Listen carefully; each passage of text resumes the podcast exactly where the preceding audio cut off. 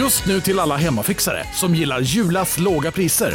Ett borr och bitset i 70 delar för snurriga 249 kronor. Inget kan stoppa dig nu. På Sveriges största jackpot-kasino går hypermiljonen på högvarv. Från Malmö i söder till Kiruna i norr har hypermiljonen genererat över 130 miljoner exklusivt till våra spelare. Välkommen in till Sveriges största jackpot-casino, hyper.com. 18 plus, regler och villkor gäller.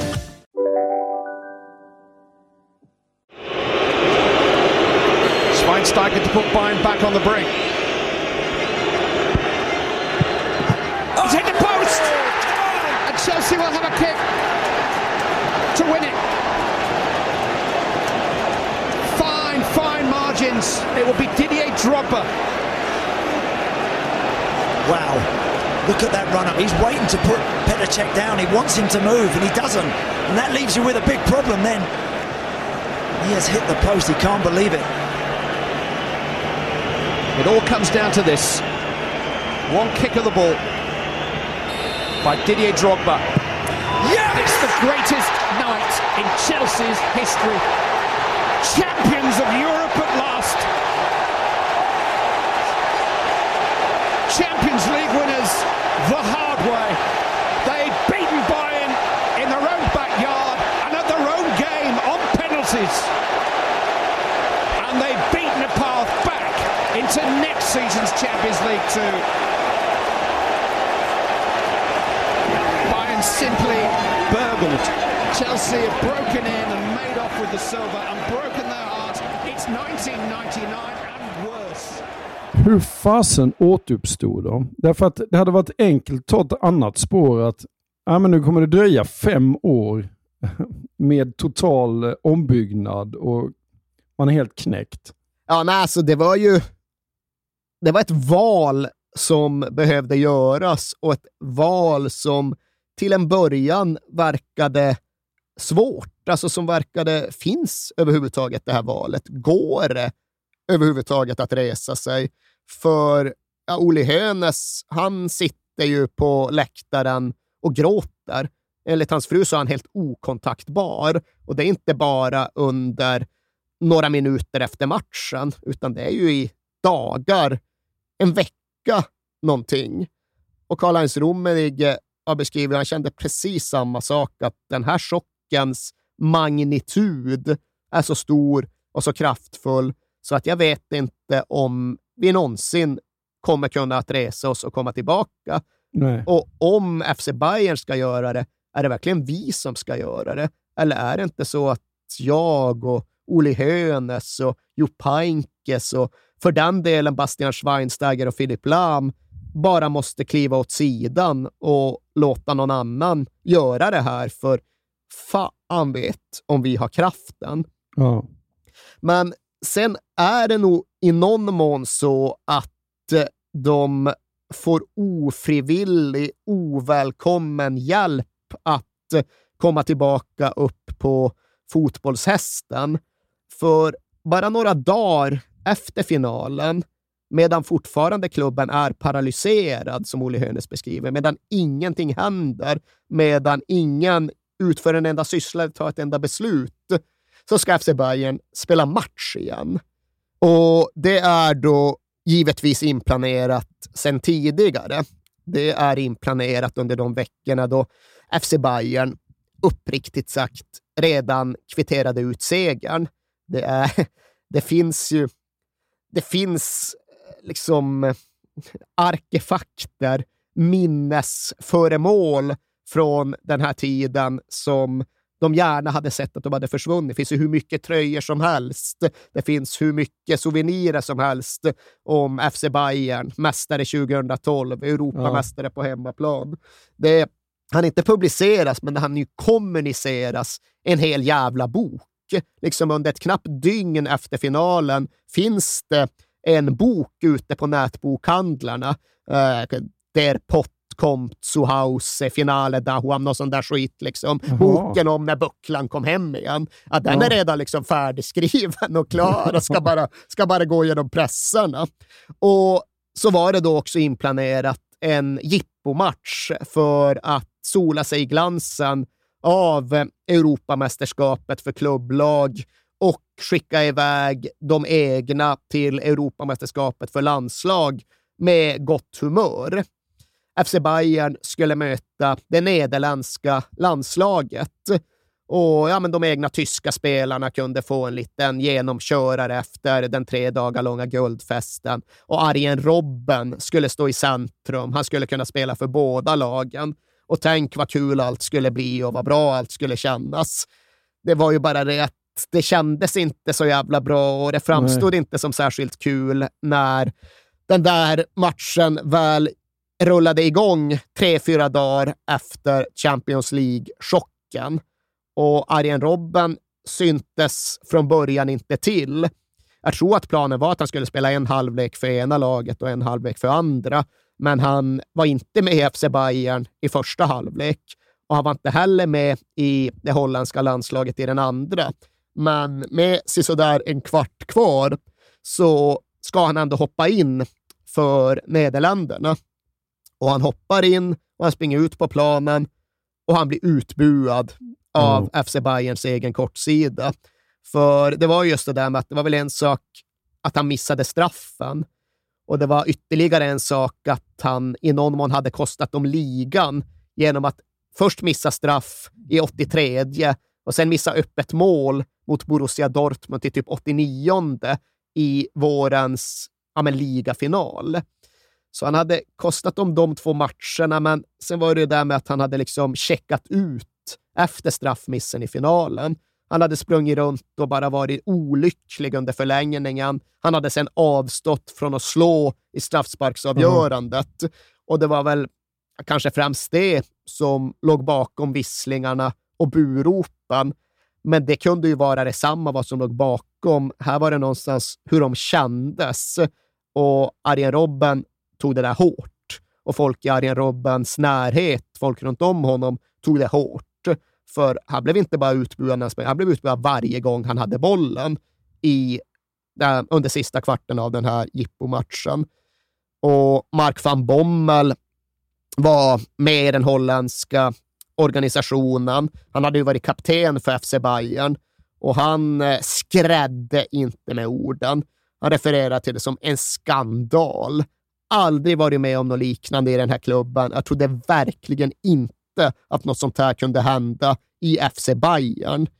Rafael van der Fart var ute så att FC Bayern borde skämmas.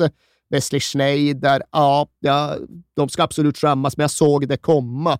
Jag märkte redan under dagarna mellan finalen och den här matchen att det var ingen från klubben som var ute och skyddade honom, som liksom talade Eh, i hans sak, som försökte förhindra det här. Och det hade väl Schneider rätt i, för ah, nej, det var ingen från FC Bayern som var ute och pratade för Robben, men det var ingen från FC Bayern som var ute och pratade om någonting, för FC Bayern var traumatiserat.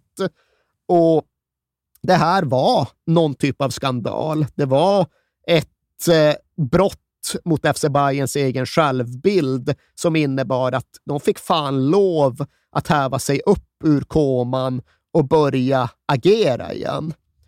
Dagen efter så kom det till sist då kommunikation från klubben igen, där det var någon typ av kommuniké som redogjorde för att ja, det här är inte de vi är, det här är inte de vi ska vara.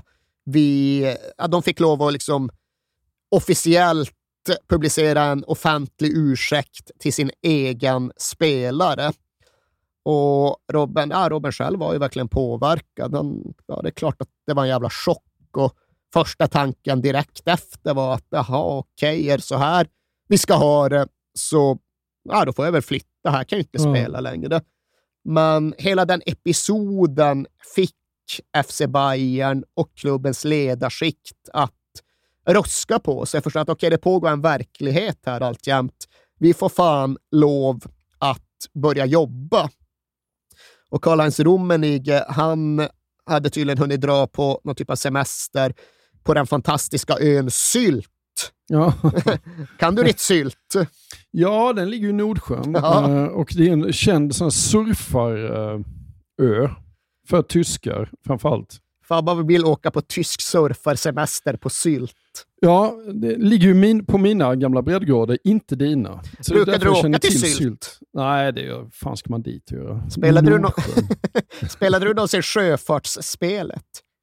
Nej. Oerhört frustrerande sällskapsspel där man liksom för framåt en, olika båtar med liksom olika djupa taggar och så ska man avkoda sjökort för att undvika att gå på grund när man försöker frakta krigsmaterial från Jaha. ena delen av Europa till den andra. Eh, det blev sådär. Tyckte det var astråkigt när jag var sju år gammal. Idag kan jag nästan uppskatta det lite grann. Men då var det alltid svårt som fan att navigera sig förbi sylt. Sjökorten stämde inte. Så plötsligt blev man, gick man på grund och blev prejad av en jagare med sitt krigsmaterial. När man stod En dag där. ska vi åka till Sylt tillsammans. Ja, det ska vi fan göra. Jag är sugen på sylt. Summer, sun, sea, and Sylt. I'm on my way to Germany's biggest North Sea island. Sylt can be easily reached by train. The last few kilometers of track pass through a World Natural Heritage Site, the unique Waddensee.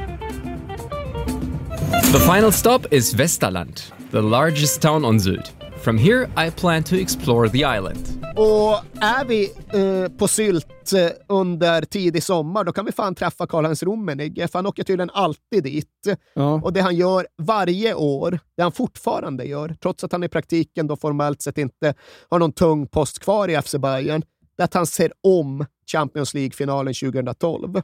Varje Ja. sommar sätter han sig på Sylt och så ser han om finalen för att på något sätt förstå vart han kommer ifrån och för att på något sätt ge arbetet framåt tydlig riktning. Och, Ja, men det är så här, du vet väl att du är dödlig? ja, Det är någonstans. det han det liksom. av. Ja. Och det gjorde han då under de här dagarna också och det liksom fick honom att eh, ja, men hitta någon väg tillbaka till arbetet. Okej, den här jävla matchen har spelats. Det ledde till detta och det fick vår egen publik att bua ut Arjen Robben. Och nej, vi ska inte kliva åt sidan. Vi måste få skiten på rätt köl igen, för annars så liksom tar vi inte ansvar för det som är vårt eget livsverk. Och det gäller mig, Karl-Hans Rummenigge. Det gäller såklart även dig, Oli Hönes. Nu får vi fan ta tag i detta och nu får vi visa att vi och de andra i och runt FC Bayern är de vi säger att vi är. Mia san Mia, allt det där. Vad fan betyder det egentligen? Okej, nu kör vi. Klockan tio varje förmiddag. Telefonmöte mellan Rummenigge och Oli Hönes. Rummenigge på Sylt, Hönes, gud vet var. Han satt väl ute i sitt hus vid Tegernsee kanske. Men nu skulle det bli ordning, styrsel, framåtriktning.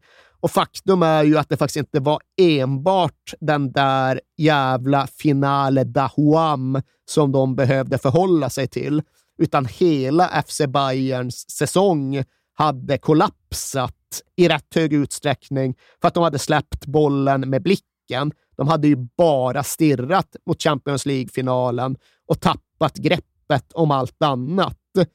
Som sagt, de blev av med ligan till Dortmund för andra året i rad när Arjen Robben dubbelmissade på Westfalenstadion.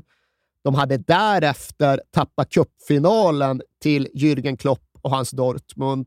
Och det var inte på något dramatiskt marginalstyrt sätt, utan de hade blivit totalt översprungna på Olympiastadion i Berlin. Hade förlorat med 5-2, men ändå ursäktat det med att ja, det var helgen före Champions League-finalen. Vi liksom måste hålla våra prioriteringar i ordning här. Och totalbilden de därmed stod med, ja, den var ju fan inte vacker. Vi trodde, vi tyckte oss vara bäst i Europa. Vi tyckte oss ha den perfekta Jupp syntesen till fotboll. Men när vi till sist summerar, vad står vi med? Förlust mot ett svagt Chelsea hemma. Förlust som egentligen enbart får sägas bero på det mentala. Jättekross mot Borussia Dortmund i cupfinalen. Tappad liga mot Borussia Dortmund över 34 matcher. Ja, vad fan är det här egentligen? Ja, för det de gör är ju en väldigt, väldigt bra haverirapport. De ser på sig själva och de ser vilka fel och brister de har och sen går de ut i en transfersommar som är väldigt lyckad. Va? Ja, alltså de tar ju någonstans de gör sin genomlysning av hela den sportsliga verksamheten, hela den sportsliga hierarkin och tar de beslut som de själva, och nu pratar jag främst om Hönes och Rummenigge, känner att de behöver ta. Och historien har ju visat att de inte bara var kompromisslösa, utan de även var väldigt klarsynta. För de ja. började med sig själva såklart. Avi då? Är det vårt fel det här? Och ja. i någon mån så la de ju skuld på sig själva, men de kom ändå fram till att äh, vi ska inte kliva åt sidan. Det är inte lösningen här. Och det kan tyckas vara liksom någon form av självbeskyddande, men det var definitivt rätt analys. Det var rätt sak att göra och det kanske var modigare, mer kuragedrivet att faktiskt stå kvar än det hade varit att kliva av. Så okej, okay, Hönes och Rummenig kvar. Sen då, ett tack neråt. Sportchefen Christian Merlinger, Hur är det egentligen med honom? Eller ja, sportchefen, hans titel var väl kanske formellt sett general manager vid det här laget. Han hade tagit över en del av Oli Hönes sysslor när Oli Hönes hade klivit vidare uppåt i organisationen och formellt sett blivit föreningspresident.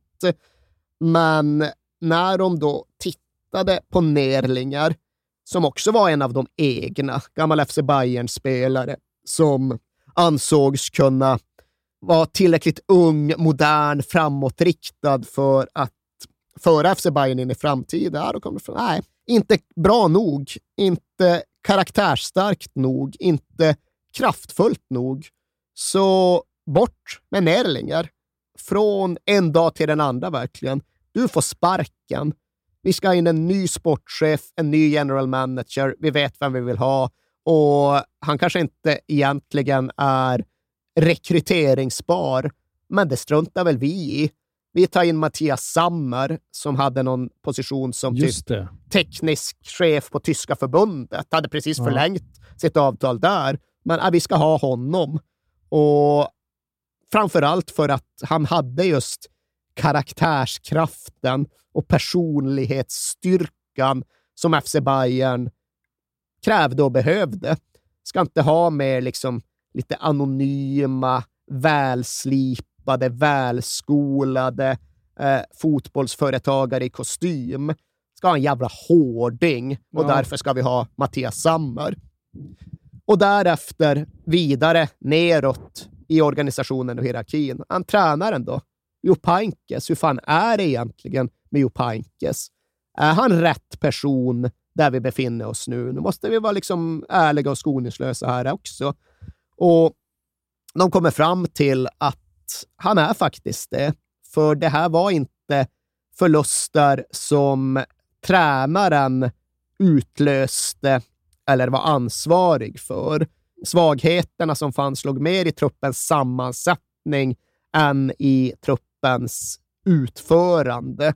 Så ser vi det här på ganska kort sikt så är ju Pankes rätt man ett år till. Och där togs ju också en typ av beslut av Hönes och Rummenigge att nu är det faktiskt framför allt en ettårshorisont vi ska ha här. Vi ska givetvis också ha det där långsiktiga tänket, men vi behöver även ha och prioritera en ettårshorisont.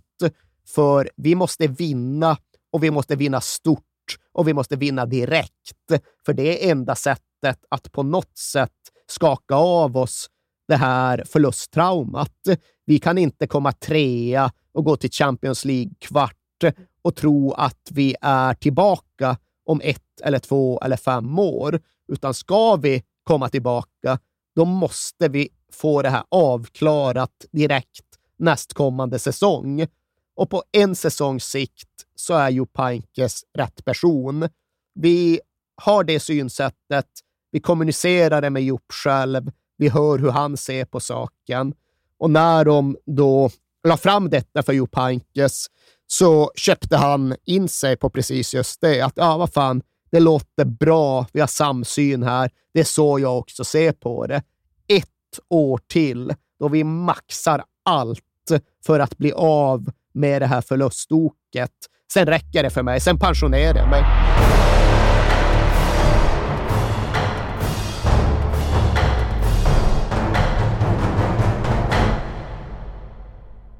Jag vill inleda med att säga att det är garanterad jackpot på 13 miljoner på Stryktipset. Och fy fasen. Ja, visst. Skulle du behöva 13 miljoner eller? Ja, det skulle jag verkligen. Men vi måste säga först att vi är ju sponsrade av Stryktipset. Ett spel för Svenska Spel, Sport och Casino för dig över 18 år. Yes, och stödlinjen.se finns där för dig om du har problem med ditt spelande. Nej, men 13 miljoner ja. jackpot på Stryktipset, det är ju inte fel. Nej, då är det faktiskt dags att ladda en rejäl rad här känns det mm -hmm. som. Vet du vad som inte heller är fel? Nej. Födelsedagsfirandet och alla härliga mm. historier vi får in. Exakt, mm. för vi är ju mitt inne i Stryktipsets 90-årsfirande som vi firar med att läsa upp fantastiska historier från våra lyssnare yes. som skickar in dem till kings at perfectdaymedia.se. Precis, bomba på nu. Det är åtta månader kvar på det här firandet, så att, eh, vi kör nu. Mycket Stryktipshistorier vill vi ha mm. och i dagens har vi fått från Peter som skriver så här. Hej på er och tack för en helt otrolig podcast. Den har räddat mina veckor i snart fyra år. Tack så mycket Peter. Min historia är ganska färsk, men den om när det vände på stopptid gav kanske inte de största pengarna, men känslan i mig består. Jag spelar ofta för lite mindre pengar på Stryket, följer fotbollen men långt ifrån en nörd. Och allt såg väldigt bra ut senast, förutom på min etta på Manchester United mot Brentford. Mm -hmm. var, ändå väldigt, eh, var ändå väldigt nöjd med hur resten satt. Men på stopptid satte min nya favoritspelare, skotten McTominay, två mål och vändningen fullbordades. 64 rader blev 12 000 kronor. Tack för en bra podd. Det är podd. otroligt. Ja. Tack för en bra historia Peter. Ja, och som man älskar Scott McTominay. Gör man inte det? Ja, det gör man faktiskt. Han liksom kommer in i straffområdet jävligt bra faktiskt. Mm. Vi säger stort tack till våra vänner på Stryktipset. Tack.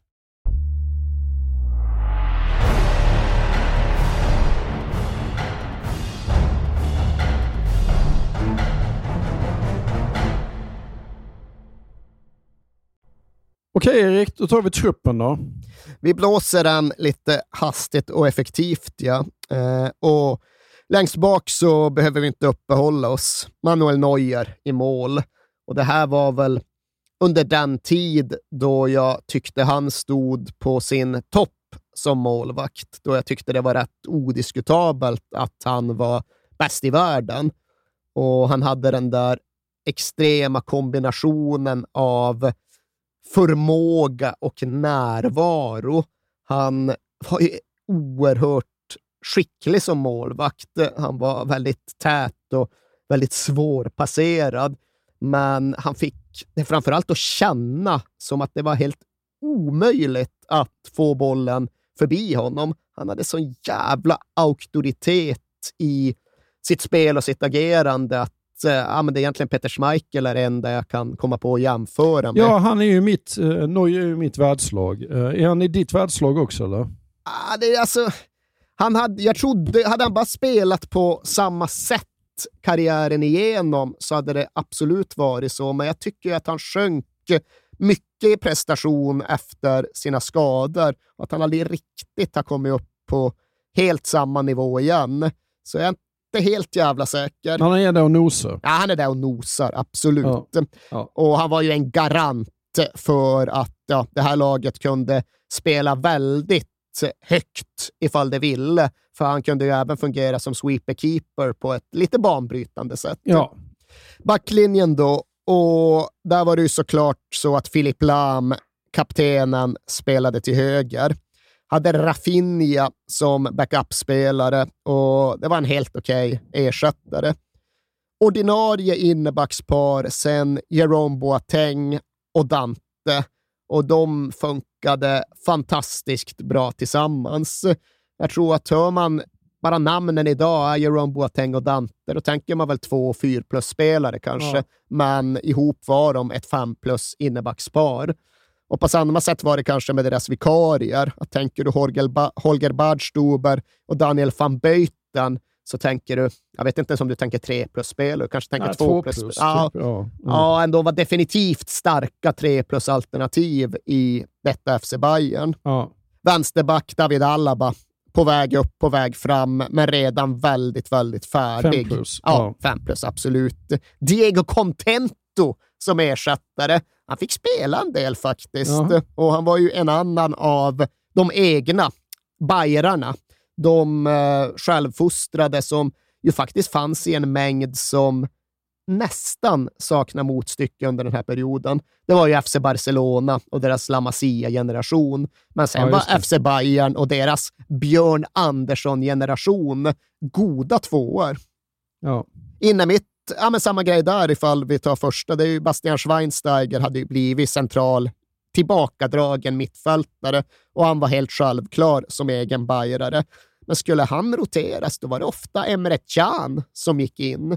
Och honom förknippar väl kanske många med andra delar av den tyska fotbollen, jag vet inte.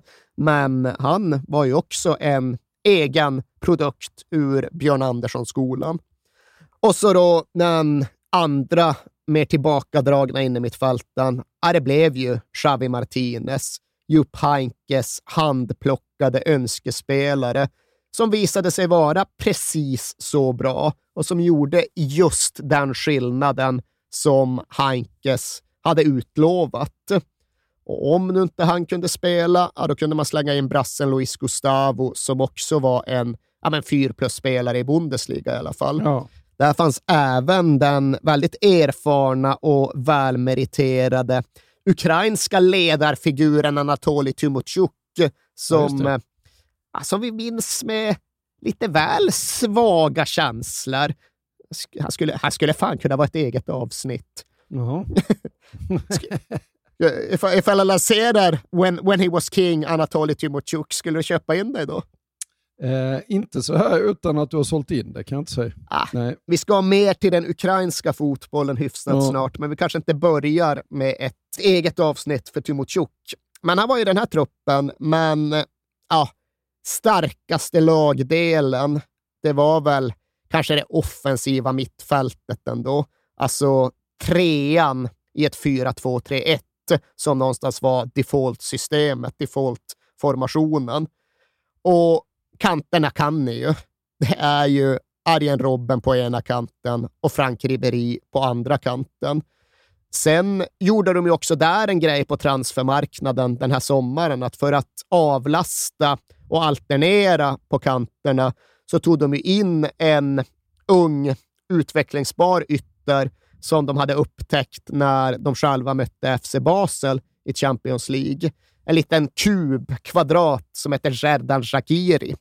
Och sen då, ja men på offensivt innermittfält, i nummer 10-positionen som FC Bayern tolkade lite annorlunda än många andra.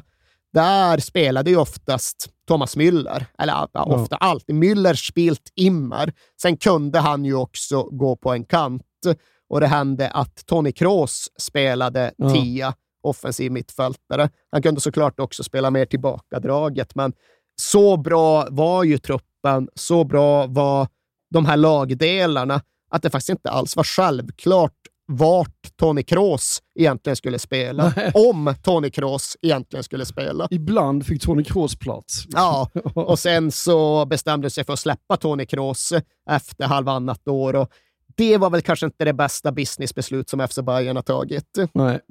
Eh, och så då längst fram på topp, det var ju precis som vi redogjorde för tidigare, ett, en trio. Mario Mandzukic, Claudio Pizarro och Mario Gomez som växlade en hel del. Jo, Pankes körde horses for courses, alltså anpassade laguttagningen efter match och motstånd och tyckte att han var väl utrustad med de anfallarna. Och som ni märker så finns det ju fullgoda alternativ hela truppen igenom. Och det där var också någonting som Heinkes upplevde som betydelsefullt in i revanschsäsongen. Truppen måste bli bredare, truppen måste bli djupare och det kanske är viktigare med tre bra anfallare än med en superkanon, för vi behöver möjligheterna att välja, vila och rotera. Och det utnyttjade Henkes under säsongen och det gällde egentligen alla spelare. En vecka fick eh, lagkaptenen Filip Lam åka hem till Tegernsee och ta det lugnt. En annan vecka fick Thomas Müller frisedel för att dra till stallet och hänga med sina hästar. Men det var truppen och det var egentligen mobiliseringssommaren, även om absolut största och kanske allra viktigaste som hände, ja, det var någonting som passerade i skymundan. Det var något som var okänt när det skedde, men som vi ska återkomma till. För mitt under den här sommaren, ja, då passade också Karl-Heinz Rummenigge på att flyga ner till Barcelona och ha ett sex timmars möte med en intensiv katalansk herre på ett sätt som skulle bli betydelsefullt för klubben. Men det var framöver och det var inget som någon kände till här och nu, utan nu var det dags att börja spela fotboll igen. Och det första som egentligen hände, det var att FC Bayern skulle stå mot ja, sina banemän från Borussia Dortmund ytterligare, ytterligare en gång. Och det här var ju ja, den så kallade supercupen som då alltid inleder den tyska fotbollssäsongen. Och jag, jag gillar ju inte supercupmatcherna. Jag vägrar erkänna dem som titlar. Jag avskyr när tränare ska börja stapla titlar och hänvisa till supercupvinster. Men just den här sommaren så var det här viktigt för FC Bayern. Att börja spela fotboll igen överhuvudtaget, att göra det mot just Borussia Dortmund och att hävda sig, att vinna matchjäveln, det var jätteviktigt. För alltså FC Bayern, de hade förlorat fem gånger i rad mot Borussia Dortmund. Och de hävdade, ja, ifall vi spelar fotboll i hundra år till så kommer det aldrig hända igen att vi förlorar fem matcher i rad mot en och samma motståndare. Men sommaren 2012 var det där de befann sig och de riskerade ju unikt nog eh, i FC Bayerns existens att utveckla någon typ av mindervärdeskomplex mot en motståndare. FC Bayern är inte mindervärdeskomplexens klubb, utan FC Bayern är självsäkerhetens klubb. Men för att bibehålla den idén, det konceptet, ja, då behövde de vinna den här jävla matchen, supercup eller ej. Och ah, det gjorde de ju. De gick in i finalen, eller vad fan vi ska kalla den, och gjorde 2-0 första tio minuterna. Det var ett beslutsamt FC Bayern och Mandzukic gjorde ett mål och Müller gjorde ett mål. Robben passade fram till ett, Ribéry till ett annat. Och än idag, med hela historiens facit i bakfickan, hävdar FC Bayerns andra tränare Hermann Gerland att det här var den absolut viktigaste segern vi tog på väg fram till upprättelse. För det här tog oss en bra bit tillbaka in på kurs igen. Och hade det inte blivit som det blev, hade vi förlorat, ja då vette fan. Men nu vann de och nu var i alla fall en del reparation avklarad, även om mycket, mycket reparation och osäkerhet fortfarande återstod. Men de tuffar ju på något fruktansvärt ja, alltså eh, i de, Bayern. De är ju så bra att de, de lyckas stävja diskussioner genom resultat och prestation. Alltså, debatten efter Sverige-matchen i och för sig, den höll nog på i ja, men, goda två veckor med kraft. Liksom. Det var inte den där typen av medial diskussion som är borta på fyra timmar, utan den pågick nog i säg, två veckor. Och det första Bayern gjorde det var att de åkte till Düsseldorf och vann med 5-0. Men omedelbart därefter så förlorade de faktiskt i Bundesliga mot Bayer Leverkusen efter att ha släppt in ett avgörande mål i 86. Och då var det ju igång igen. Men där ska det ju sägas att det var de första Bundesliga-poäng de överhuvudtaget tappade den här säsongen. Och det var ju inte så jävla långt ifrån att det även var de sista. För Nej. de gick ju otroligt bra ja, men från den här punkten och framåt genom säsongen. Det här var den femtionde upplagan av Bundesliga. Det var ett jubileumsår och även om Oli Hönes stora dröm hade varit att bli Europamästare på hemmaplan så hade han även haft en lite mindre dröm om en Bundesliga-säsong där Bayern München skulle vara så överlägsna, så långt framför att motståndarna skulle behöva kikare för att se dem. Och det här var ju den säsongen. I praktiken så ja, men de avgjorde Bundesliga den, den första december, alltså ett bra tag före vinteruppehållet. För då hade de Borussia Dortmund hemma. Och de vann i och för sig inte matchen. Det blev 1-1, men redan där var det ju jättetydligt att allt de behövde undvika var en förlust. För Borussia Dortmund, det var FC Bayerns enda realistiska utmanare. Och redan här, i gränsen mellan november och december, så var FC Bayern 11 poäng före och spelade formidabel fotboll. Och det var ju visserligen så att Jürgen Klopp surade, för Jürgen Klopp menade att FC Bayern att de var fotbollens motsvarighet till kineserna. Jaha, hur, hur tänker du nu Jürgen? Ja. Oh, nej, men FC Bayern borde kallas FC Beijing. Ja, jo, okej, men hur tänker du nu Jürgen? Ja, då menade han att de hade tittat på det hans Borussia Dortmund gjorde bra. De hade tittat på deras gegenpressing, deras återerövringsspel och sen hade de bara kopierat det rakt av och kastat pengar på situationen och därför kunnat uppgradera det och göra det ännu lite bättre. Det var väldigt bittert, måste jag säga. Ja, alltså saken var väl för att det var väl helt korrekt. Men ja. vad, det är lite svårt ja, att se... Det är så världen funkar. Ja, det är lite Man svårt lånar. att se vad alternativet ja. skulle vara. Ja. Skulle det liksom vara någon form av patentskydd på hög press? eller? Liksom, ja, jag fattar inte riktigt. Men ah, Jürgen Klopp, likt alla andra stora fotbollsmän, är väl, är väl bättre i medgång än i motgång. Ja. Och här var det motgång så stark att Klopp och alla andra visste att de där dubbla Bundesliga-titlarna hans lag hade vunnit, de var redan förlorade. In i vinteruppehållet, ja, de, det fanns någon matematikprofessor på universitetet i Münster som inte bara kollade på tabellen utan som räknade på tabellen och konstaterade ja, rent matematiskt så har FC Bayern 98,2 procents möjlighet att vinna Bundesliga. De hade alltså vunnit Bundesliga till 98,2 procent vid vinteruppehållet. Jag vet inte om de låg 14-15 poäng före eller något i ja. den stilen. Så ja, det var i stort sett klart.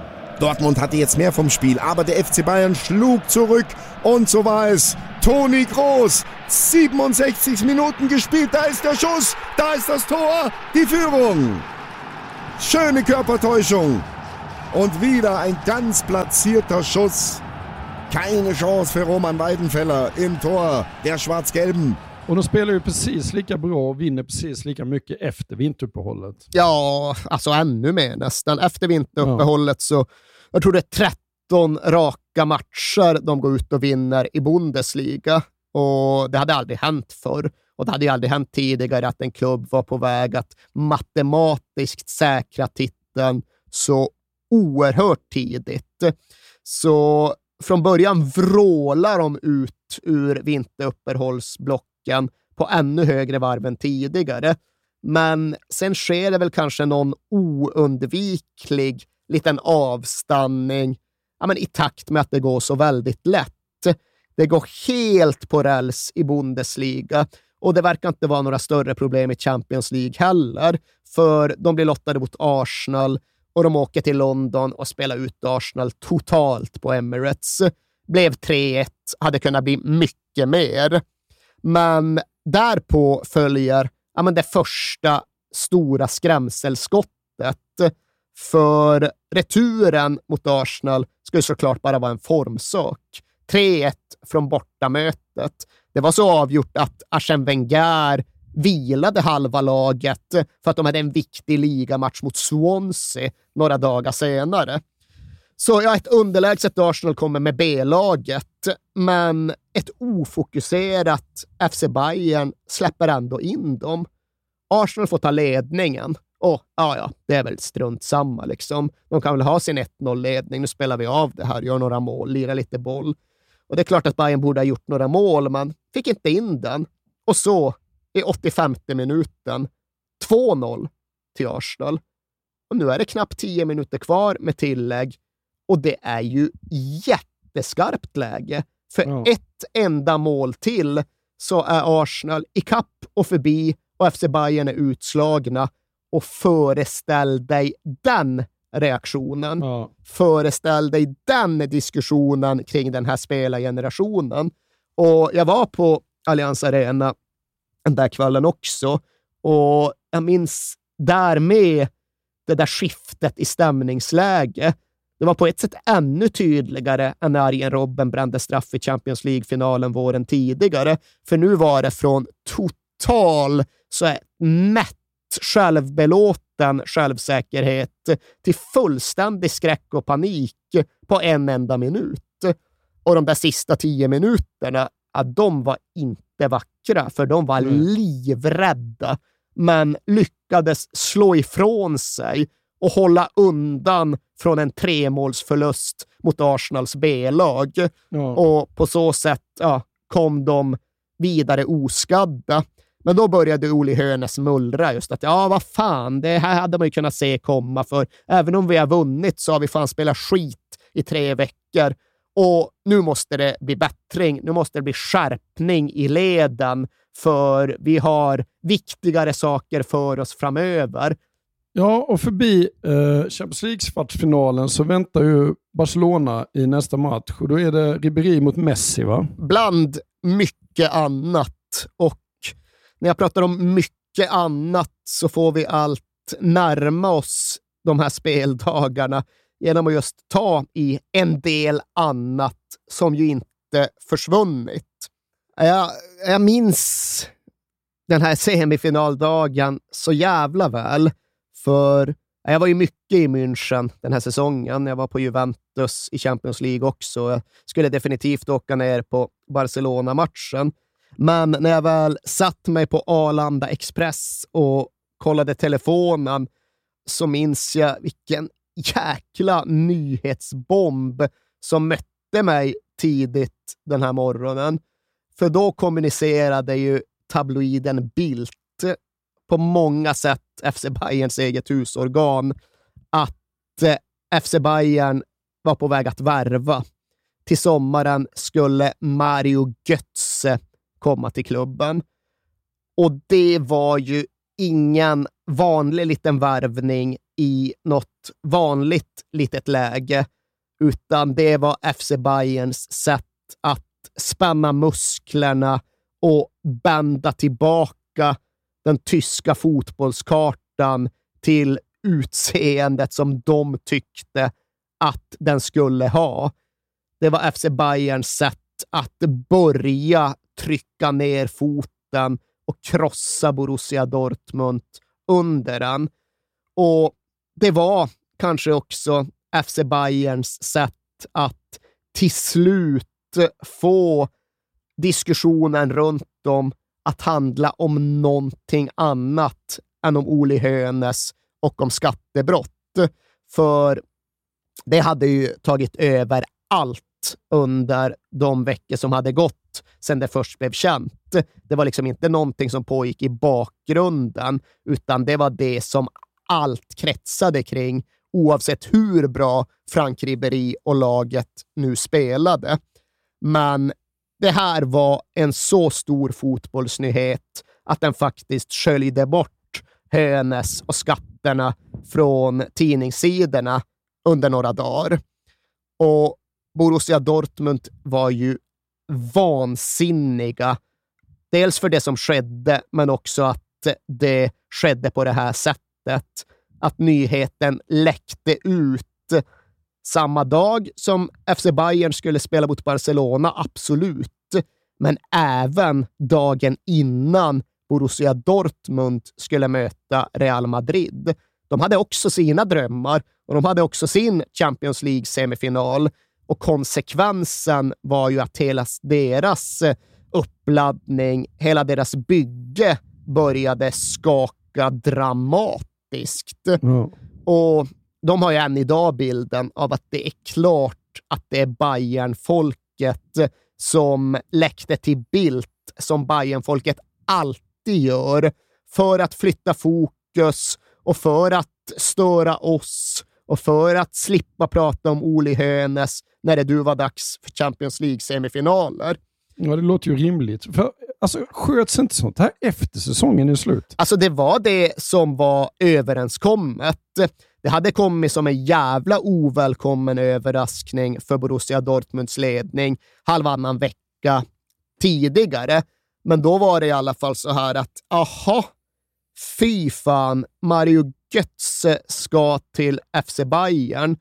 Jürgen Klopp har ju pratat om hur alltså chocken han drabbades av var en av de värsta han någonsin fått. För det var liksom hjärtat, det var juvelen som släppts ur hans sammansvetsade gäng. Ja, alltså Frans, Frans, Frans Beckenbauer beskrev honom på den här tiden som Tysklands Leo Messi. Ja, men, han. ja, Ja. Han fick ju en egendomlig karriär och han förverkligade ju aldrig sin potential. Men han var kronjuvelen i hela den tyska fotbollen. Ja. Och nu så plundrade FC Bayern Borussia Dortmund på honom. Och Dortmund var bakbundna, för han hade också en typ av utköpsklausul. Just den här sommaren skulle han få lämna för, om det var 37,5 miljoner euro eller någonting. Mm. Dortmund kunde inte göra någonting åt det, utan de ställdes inför fullbordat faktum. Götze flyttar till München till sommaren. Och fy fan, sämsta tänkbara, men okej. Det ska i alla fall inte komma ut så länge vi har något att spela för. Både Dortmund och FC Bayern försöker bli Europamästare, så det här ska hållas hemligt fram till och med sommaren då allt är klart och färdigt. Och det köpte ju alla in sig på. Liksom Ja. Götzes camp med agenter och så, de svär ju sig helt fria. Vi läckte inte ett jävla ljud, för vi tyckte det här var det vettiga, inte minst för Mario Götze själv. Men ja, Bayernledaren Rummenigge och de, de hävdar ju än idag att vi sa ingenting. Äh, det måste ha varit Man City som läckte, för de ville ju också ha Götze. Ja. Och när de då fick höra att han skulle till, äh, då läckte de. Jaha, men nej. Det, det verkar ändå som att tajmingen är för talande. Och just Bildt, Bildt har alltid alla nyheter från FC Bayern läckta direkt inifrån maktrummen. Så att, det, att de skulle haft någon kanal in till Manchester City, Nej. ifall det kommer därifrån, då kommer det väl i brittisk eller Exakt. emiratisk press eller Ja. vad fan som helst. Så äh, två plus två, det behöver inte bli så jävla mycket mer än fyra Nej. för att det ska liksom peka mot FC Bayern här. Och det var så många lager av det här. Dels fanns det ju det rent sportsliga såklart.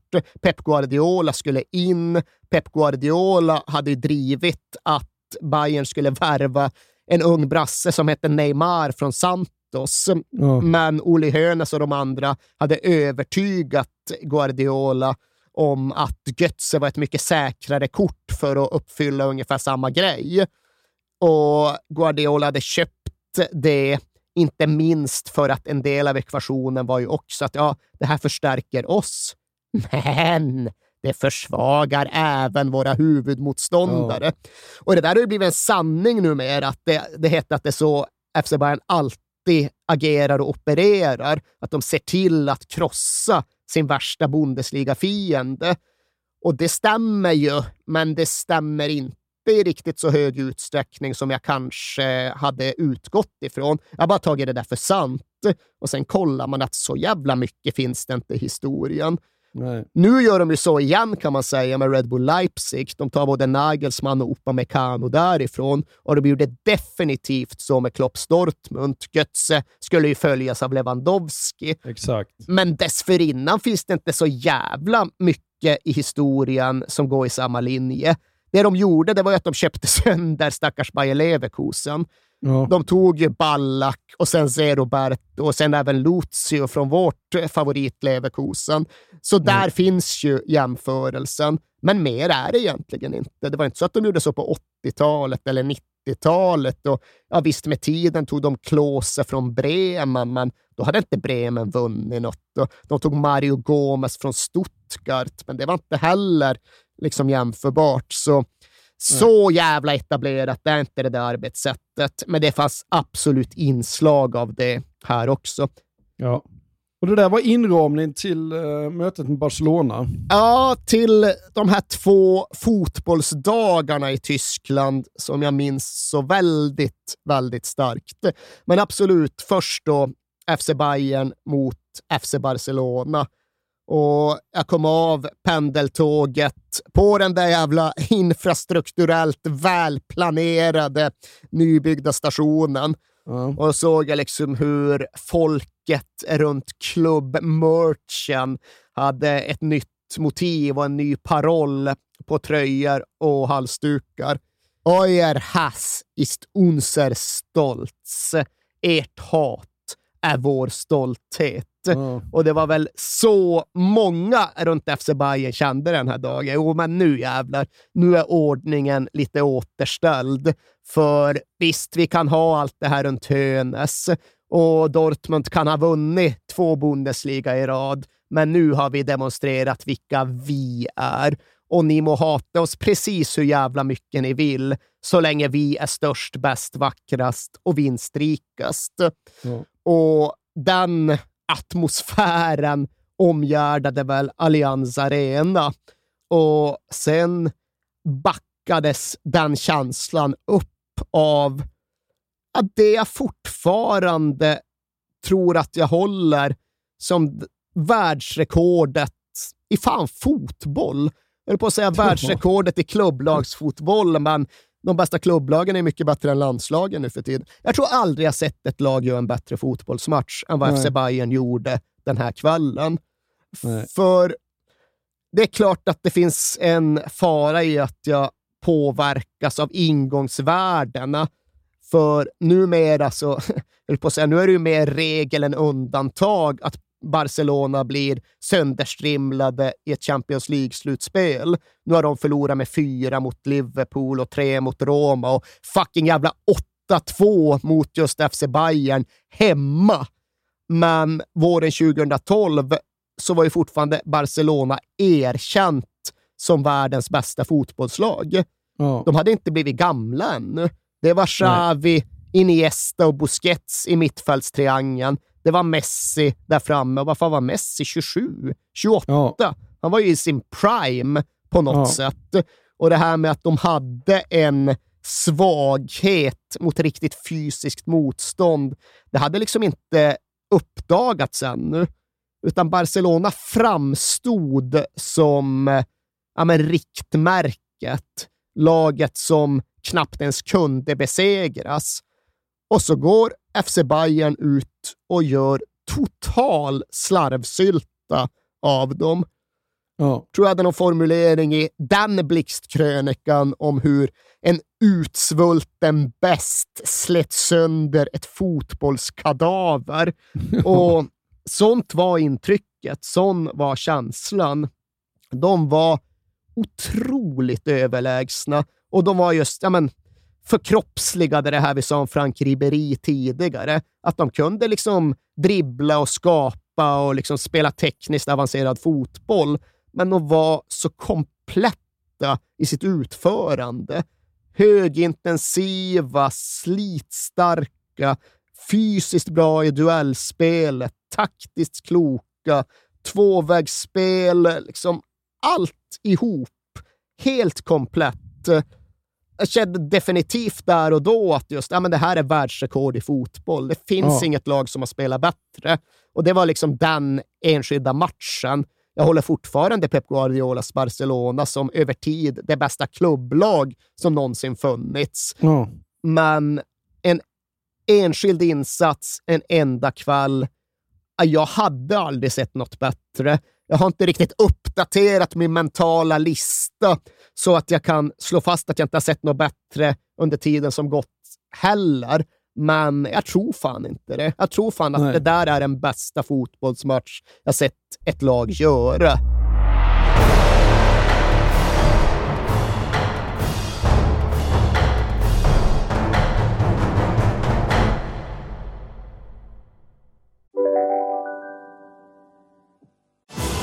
Och välkomna tillbaka till Sibylla där sportbörjaren nu laddar för mål. Otroligt taggad och toppat formen med stekt lök och dubbel cheddarost. Det här blir en riktigt god match! Sportbörjare, ett original i godaste laget. Från Sibylla. Just nu till alla hemmafixare som gillar julast låga priser. En slangvinda från Gardena på 20 meter för vattentäta 499 kronor. Inget kan stoppa dig nu. Nej. Dåliga vibrationer är att gå utan byxor till jobbet. Bra vibrationer är när du inser att mobilen är i bröstfickan. Få bra vibrationer med Vimla. Mobiloperatören med Sveriges nöjdaste kunder enligt SKI. Men hur stänger de eh, Bundesliga-säsongen då? Ja, de fortsätter ju bara att spela en fotboll som i alla fall den tyska ligan aldrig sett något motstycke till. Och Uli Hoeneß kunde liksom, ja, men i någon bisats runt allt sitt skattesvettande bara skjuta in att det här är den bästa fotbollen i klubbens historia. Och han hade ju varit med. Han hade att jämföra med. Ja. Han hade spelat i det laget som vann tre raka Europacuper. Äh, inget mot detta. Nej. Och ja, i stort sett alla från det där 70-talslaget var ju fortfarande around i FC Bayern. De hade någon syssla och någon position och de var ju samstämmiga. Det, är liksom, det finns inget att jämföra med. Just Hermann Gerland, den där ASS-tränaren, han liksom så, brukar åka hem från träningarna och bara skaka på huvudet och undra, vad, herregud, vad är det för superfotboll som grabbarna spelar? Ja. Och när de väl stängde Bundesliga-tabellen, ja, då var det ju liksom helt, helt verklighetsfrämmande. 34 matcher, 29 segrar, 4 kryss, en förlust. Ja. Och det var ju såklart nytt poängrekord. Och de vann alltså de vann 21, 25 poäng före Dortmund. Ja. Såklart ny rekordmarginal. Och de hade en målskillnad på 98-18. 80 plus mål. Ja. Innebär ja, de vinner varje match de spelar med två och ett halvt mål. Det är liksom Ja. inga knappa uddamålssegrar. Och ifall någon slänger in liksom och får en ral- raljant fråga, men vad fan, varför släpper ni in 18 mål? Det är väl för många? Ja, då kunde Bastian Schweinsteiger bara liksom skjuta in, ja, ni kanske inte vet hur det är, men det är fan svårt att koncentrera sig fullt ut när man leder med 8-0. Och det var väl, det var väl ett, befogat påpekande. Men ja, en Bundesliga-säsong helt utan motstycke, helt utan jämförelse.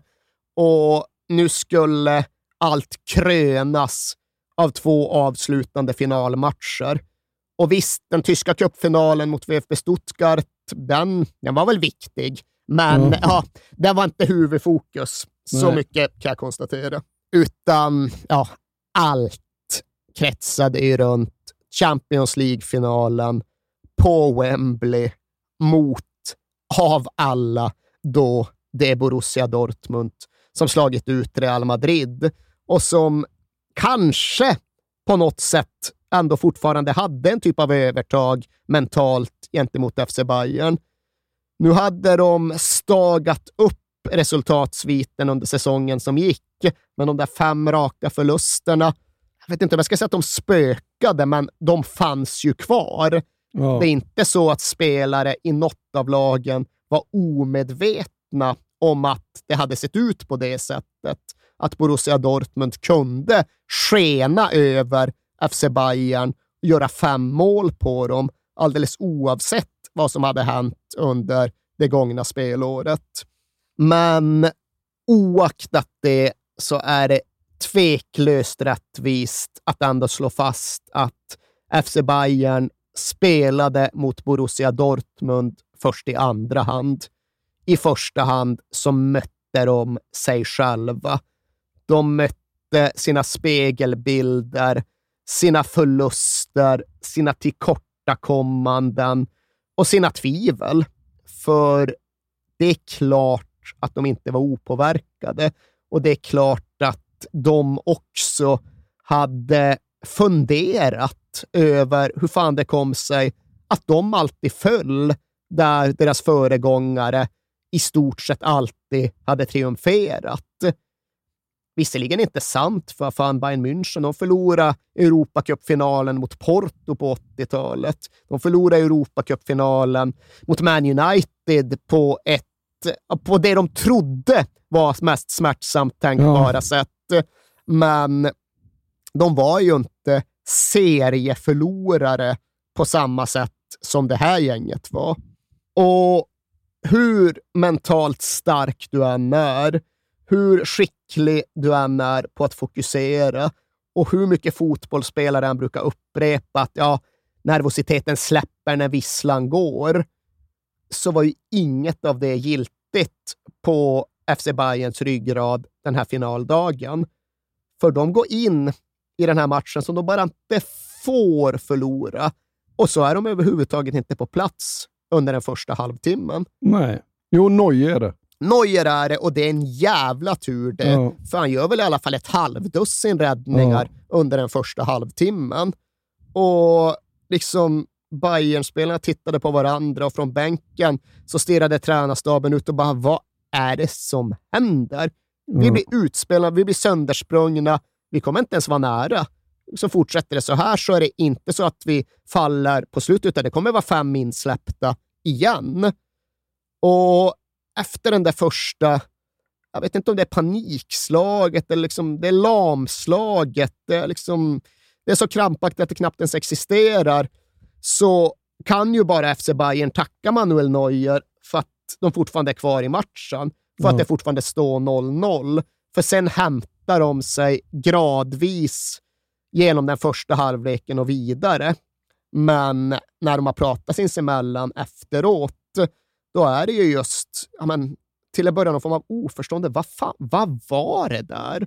Ja. Och framförallt Philip Lahm och Bastian Schweinsteiger, de mest i blickfånget, de starkast påverkade, har bara erkänt att nej, vi kunde inte hantera den här pressen. Den här pressen var inhuman och den satte sig på oss på ett sätt som innebar att vi faktiskt inte kunde vi kunde inte spela fotboll som vi brukade. Det var liksom, de har beskrivit hur de inte hade någon kroppskontroll, liksom, att de knappt kände av sina egna ben.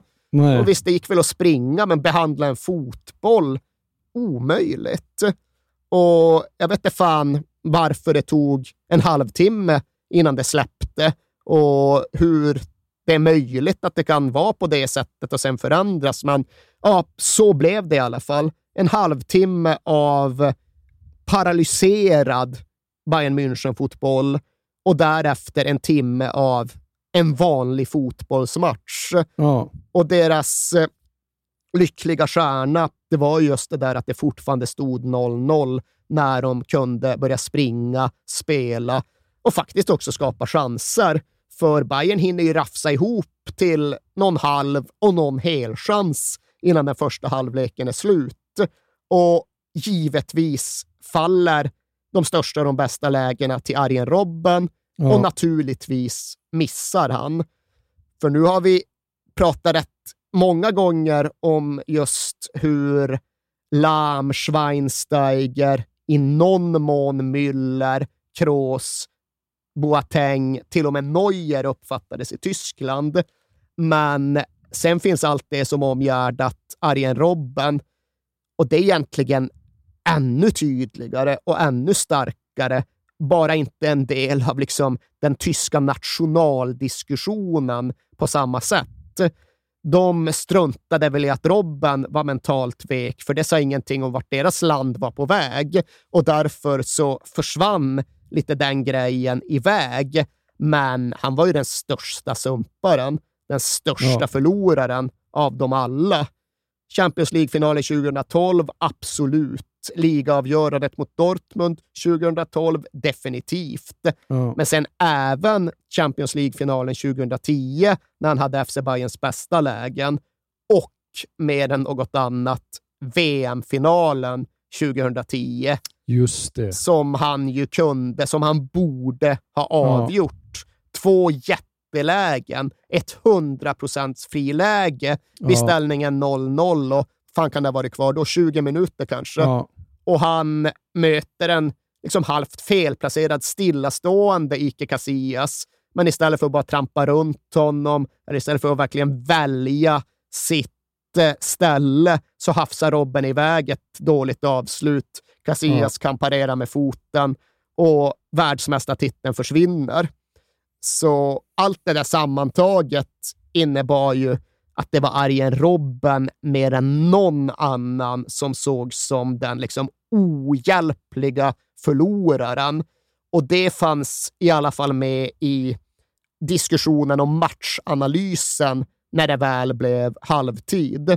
Ja. Frans Beckenbauer, inte riktigt lika involverad i FC Bayern längre, men det kunde å andra sidan kvitta. Han stod i den tyska tv-sändningen och kapade Robben helt. Alltså inte då Robbens prestation under den första halvleken, utan Robben som fotbollsspelare, människa, liksom, karaktär och personlighet. Ja, nej, men som ni hade kunnat vänta er ungefär. Han är inte en man för avgörande ögonblick och stora matcher. Han klarar inte av det. Han har inte i sig. Och Robben hörde inte det här sägas, men han var ju inte omedveten om hur saker och ting uppfattades när han gick in i omklädningsrummet i paus. Nej. Och visst, han tog väl in lite snack av Henkes, men han ville vara ensam. Han ville vara för sig själv. Så han drog sig undan, stack in i liksom duschrummet och pratade med sig själv. Och körde till sist ner huvudet i någon jävla ishink för att få en avhyvling. Och därefter ut till match, ja, men mer eller mindre med kravet på sig själv att nu får du fan lov att reda upp det här. Nu får Ja. du se till att avgöra, för ja, vad är du annars värd som fotbollsspelare? Vad är du annars värd som människa? Prestation och person hänger ofta ihop Ja, för de här. Och där någonstans befann sig Arjen Robben in i den andra halvleken. Och den där avhyvlingen gjorde ju nytta. Ja, men det skulle komma att hända en del på vägen, för var på den här matchen också, skulle skriva blixtkrönika på den med. Och ett tag hade jag ju vinkeln helt jävla klar. För Robben kommer ju ut som en jävla virvelvind till andra halvlek och han river fram öppningen som ger Mario Mandzukic öppet mål fram till 1-0. Och när Mandzukic stångade in det ledningsmålet, ja, då var det en jävla historia med en medialt tacksam svensk koppling. För det här var ju slutet av maj 2013. Tre veckor tidigare så hade AIKs kroatiske målvakt Ivan Turina aldrig vaknat efter Ja, att han somnat en kväll. Han gick ju bort i sömnen på ett Ja. oerhört sorgligt sätt. Och Mario Mandzukic var en jättegod vän till Ivan Turina. Inte minst så hade Ivan Turina hjälpt Mandzukic när han var en ganska sårbar, ifrågasatt talang på väg upp. För de spelade i Dinamo Zagreb ihop på den tiden. Och Dinamo Zagreb, det kan vara en rätt krävande miljö det också. Ja. Och fansen där, Bad Blue Boys och de andra, de var jävligt missnöjda med Mandzukic under en period. Och när Bad Blue Boys är jävligt missnöjda med en spelare, då är det inte skitkul att vara den spelaren. Och det blev en sån situation att Mario Mandzukic helt enkelt inte kände sig trygg. Han fruktade för sin fysiska säkerhet och förstod inte riktigt hur han skulle kunna komma bort från träningsanläggningen utan att bli attackerad och misshandlad. Men det där löste den stora björnen Ivan Turina. För honom gillade fansen och hans bil var det ingen som gav sig på när den rullade ut från träningsanläggningen. Det var ju bara det att de inte riktigt hade koll på att i bagageluckan låg Mario Mandzukic skräckslagen och liksom skakande. Men Ivan Turina räddade honom den dagen, hjälpte honom på rätt väg i karriären och fanns till hundra procent med i Mario Mandzukics tankar när han nu stod och tycktes avgöra Champions League-finalen några få veckor efter att Turina då hade gått bort.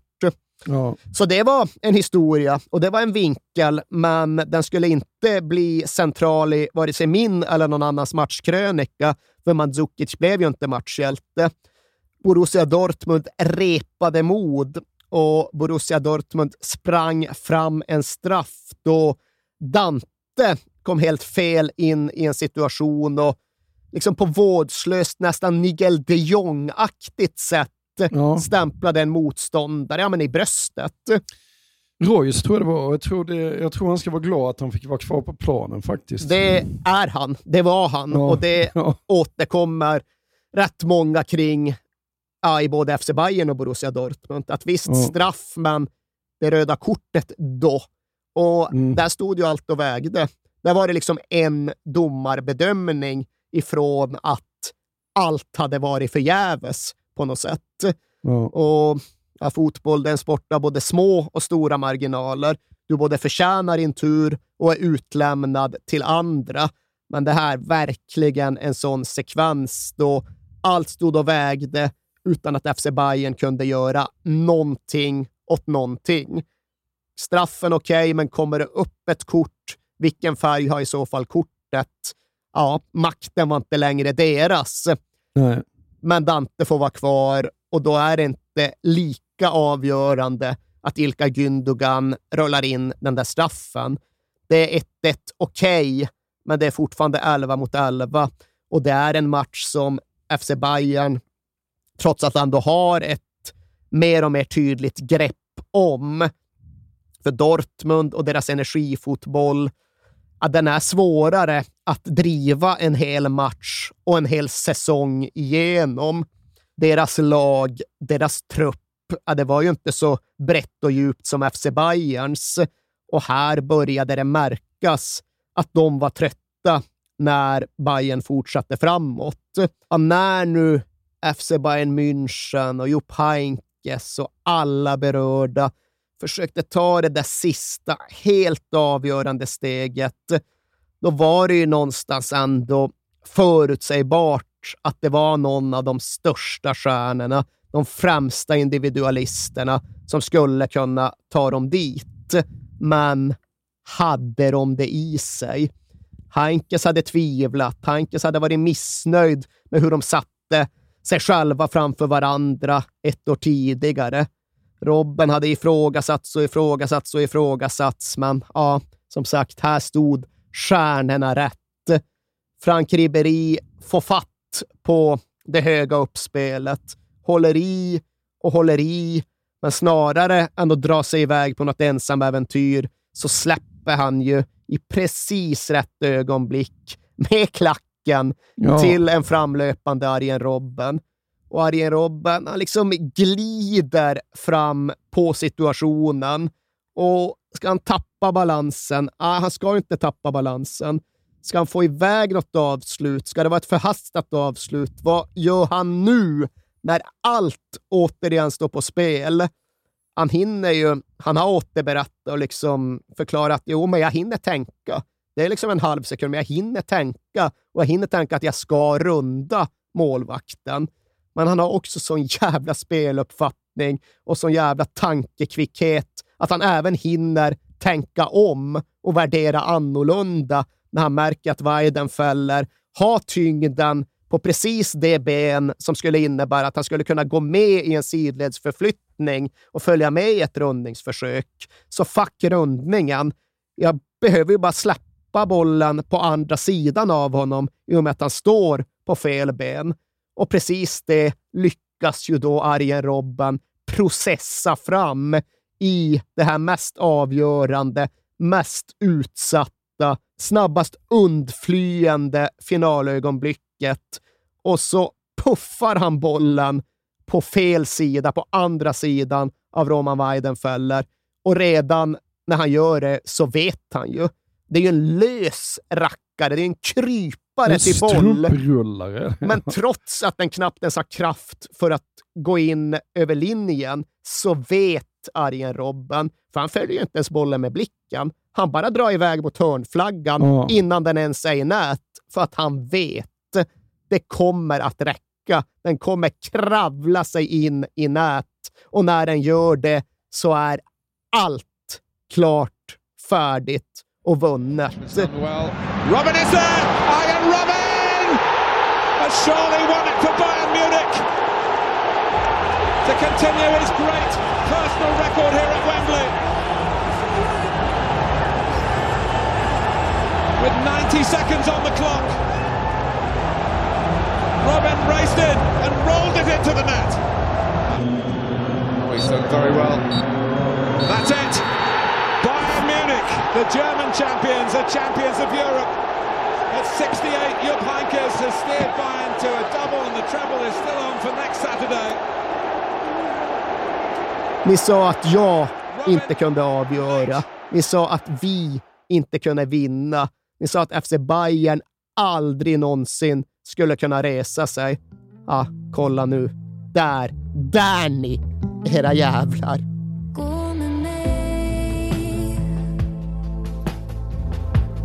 Bakom skuggor ser du solen Och när du tvivlar